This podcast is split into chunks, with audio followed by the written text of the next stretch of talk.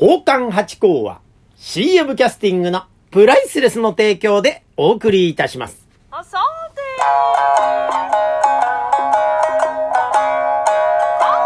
れこれあよーいとなあよ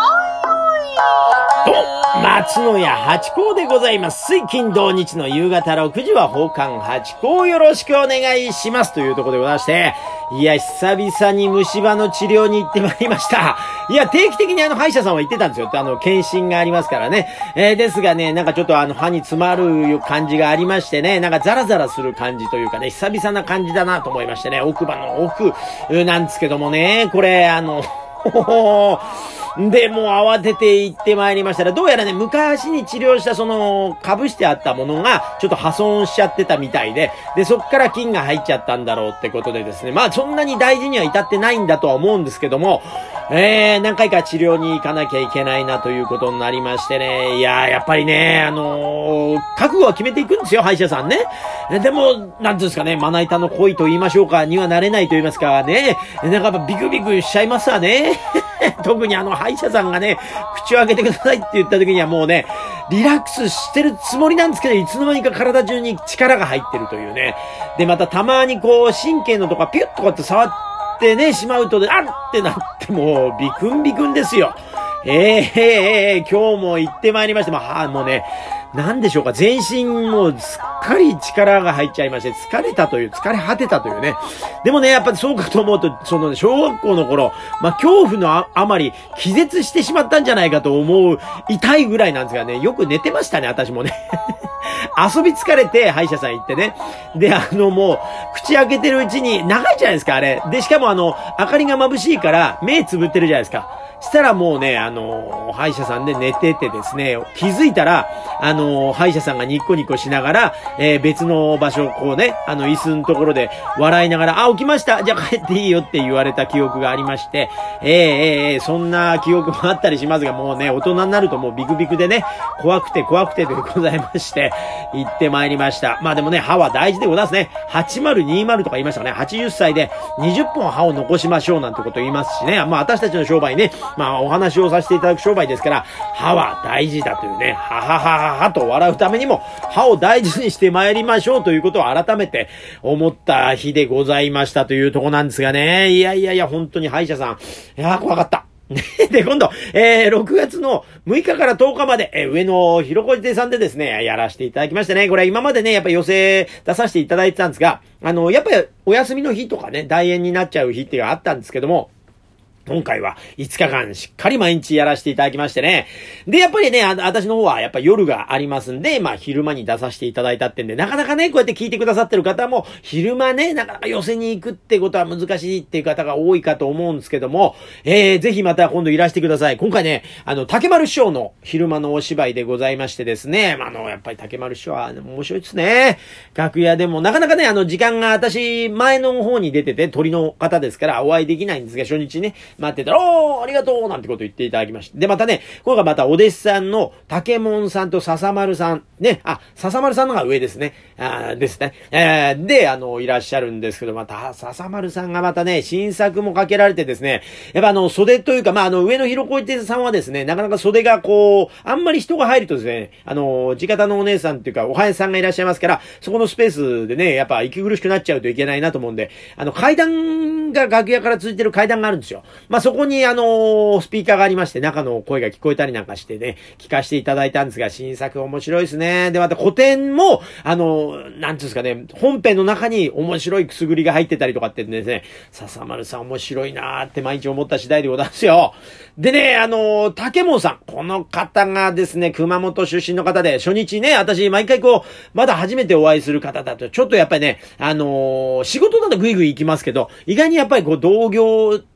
多種と言いましょうか。ね、ちょっと緊張しますからね。えーそんな空気を察してかですね、優しく竹門さんはですね、あ、どうですか？はじこさんなんて話しかけてくれて、5日間ね、しっかり丸々とお世話になったという方でございましてね、またこの方がね、パーッと華やかな方でね、もともとあの、熊本でお笑い芸人されてたんだそうですよ。で、それが、あの、話し家さんに転身されたという方で、やっぱりね、面白いんですよね。で、まだね、ご自身でもおっしゃってますが、その熊本のちょっと鉛が残ってる感じ。これもね、また、すごくいいなと。でもね、あの、楽屋降りてきてね、この間もちょっと言われちゃいました。鉛が抜けてないね、とかね、江戸の落語なのにな、とかって言われちゃうんですなんてこと、おっしゃってましたけどですね。いや、でもあれは、すごく色があっていいなと、私的にはすごくなんか優しい気持ちになるっていうかですね、すごい素敵だなと思うんですけどね。やっぱだからそれもね、一個飛び抜けていくと、また、あ味わいになっていくってことで、多分今ね、大変なところなんだと思いますが、竹門さん。これからね、私もだから、多分ね、屋形船とか、お座敷、だから、それこそね、奉還に向いてらっしゃるんじゃないかなと思うぐらい、その座持ちが素晴らしいんですね。そに、そこにいる方をですね、パーッと明るくされる方でですね、なんかいつか一緒に屋形船とかお座敷とか務めさせていただけないかな、なんてことを、ちょっと考えておったりしますね。なんか落語会でね、もちろんご一緒させていただくっていうのは今後も、えー、何度もあるとは思うんですけれども、やっぱ寄席だけじゃなくて、やっぱその座持ちの良さがですね、素晴らしい方なんでですね、なんかどっかで、なーっていうのをちょっと楽しみにしながら、ちょっと毎日ね、やらせていただいたんですね。で、また、すごいですね。なんか、池袋演芸場さんにはすごくいつも来てくださるお客さんがいるなって思ってたんですよ。まあ、それぞれの、あのー、なんていうか、寄席にいらっしゃるんですけども、それが多いなっていうのが池袋さんだったんですが、今までね、上野広小路亭さんもですね、すごく固定のお客様がいるそうでございまして、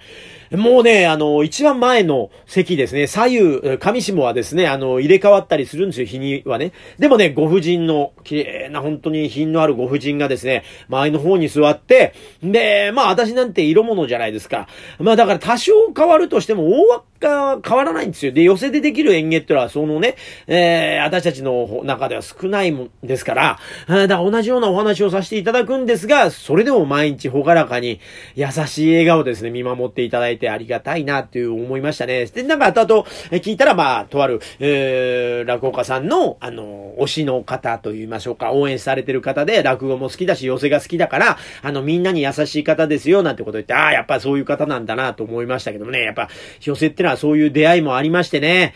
で、やっぱなんですかね、その、毎日こう空気が変わるっていうのも、もちろんね、えー、まあ、お座敷もそうなんですよ。同じお客様でも、その、ね、一週間前に会った旦那が、えー、今週はどうかって、またね、その接待してるお客様によってその旦那も変わったりしますから、変わるんですけど、もう、寄せってところは、まあ、そうやって固定のお客様もいらっしゃいますが、もう、ほぼ変わるじゃないですか、毎日ね。で、やっぱ空気はあってですね、面白いのが、やっぱりその、寄せは、その、次々やっぱ、笑わし、に行こうって挑んで、舞台に上がって、降りていらっしゃるんですよ。で、おそらく自分の思ってらっしゃる形にならなかった師匠方はみんな、ちょっとやっぱ軽く反省されてね、いや、おかしいなぁ、今日は肩々重かったなぁとか、あれをああしとけばよかったかなぁとかって、やっぱ日々反省されて、次の日にそれを修正してっていうのを繰り返されてんですよね。うーん、だからやっぱり上がってきますよね、芸が。うーん、だからやっぱ恐れ入りますね。やっぱ勉強になる場所ですね、寄席は。いや、だからね、こう、だから今度また出させていただけるんです。今回ね、えっ、と、4月とかが少なかったんですよ、実はね。あんまりね。で、あ、もしかして、寄せに蹴られちゃったかなと思ってたら違いましてね。えー、ほっとした次第でございます。7月の1日から10日、末広亭さんで出させていただくことになりました。またこれもね、えー、お昼ぐらいの出番だったかと思います。またね、近くなりましたら、またお話しさせていただこうと思いますが、えー、7月の2、6、7日だけお休みいただきまして、ちょっと地方に行ってたりすることがあるんでですね、お休みさせていただきますが、えー、1日から10日まで、えー、7日間は出ますんで、ぜひぜひあの、末広亭さん、まあ、昼間なんでね、なかなかあの、お仕事ある方は、あー来られないと思いますが、これね、あの、1日から10日ですから、あの、土日挟んでますから、もしお時間がある方はいらしていただければ嬉しいなと思ったりなんかします。このね、あの、末広亭さんはその佇まいもね、素晴らしいんで、なんか江戸の風が吹いてますから、建物自体にもね、ぜひいらしてください。またね、えー、7月の、じゃない、6月、あ、じゃあ7月ですね。7月の16から20日は浅草園芸ホールで、まあ、昼席にまた出させていただけると。また浅草園芸ホールはね、まあ、浅草の下流会に近いところで、えー、もうな、ある種、ホームといえばホームというところで、まあ、全然ね、えー、ホームじゃないですよ。まだ全然 そういうことじゃないんですけど、浅草というところでですね、私的にはそんなことを思いながらやらせていただいてます。またね、あの、私がその話し家さんに憧れた時期がありまして、そのね、パントマイムをやる、やってですね、あの、その辞めるきっかけになったね、春風亭流昇師匠のところに弟子入りしようと思って1ヶ月以上こう通って毎日やってたところが浅草園芸ホールってね、思い入れがまた本当にある劇場なんで、こちらの方も6、えー、7月、もう何度も言い間違いですね。7月の16日から20日までは浅草園芸ホール。1日から10日が末広亭さんということですんで、ぜひいらしていただければと思います。またね、今月6月の19日の月曜日、これね、えー、昼の3時半からと6時半からの2回公演ですね。えー、昼の部と夜の部ということで出させていただくのがですね、雪丸師匠のですね、心が、えー、丸く幸せになる会という会をですね、ずっと定期的にされてるんだそうでございまして、で、お弟子さんの夏丸師匠とかね、あとは雷門音助兄さんとかですね、出てらっしゃいまして、そこに私も色物として混ぜていただくということになっております、ぜひこちら来てください。これはですね、日本橋亭さんといってですね、これど室町、あのあたりです。ですからね、昼間ご飯を召し上がった後に来ていただいて、3時半の会に来ていただくもよし、まあ3時半の公演を見ていただいて、その、食事を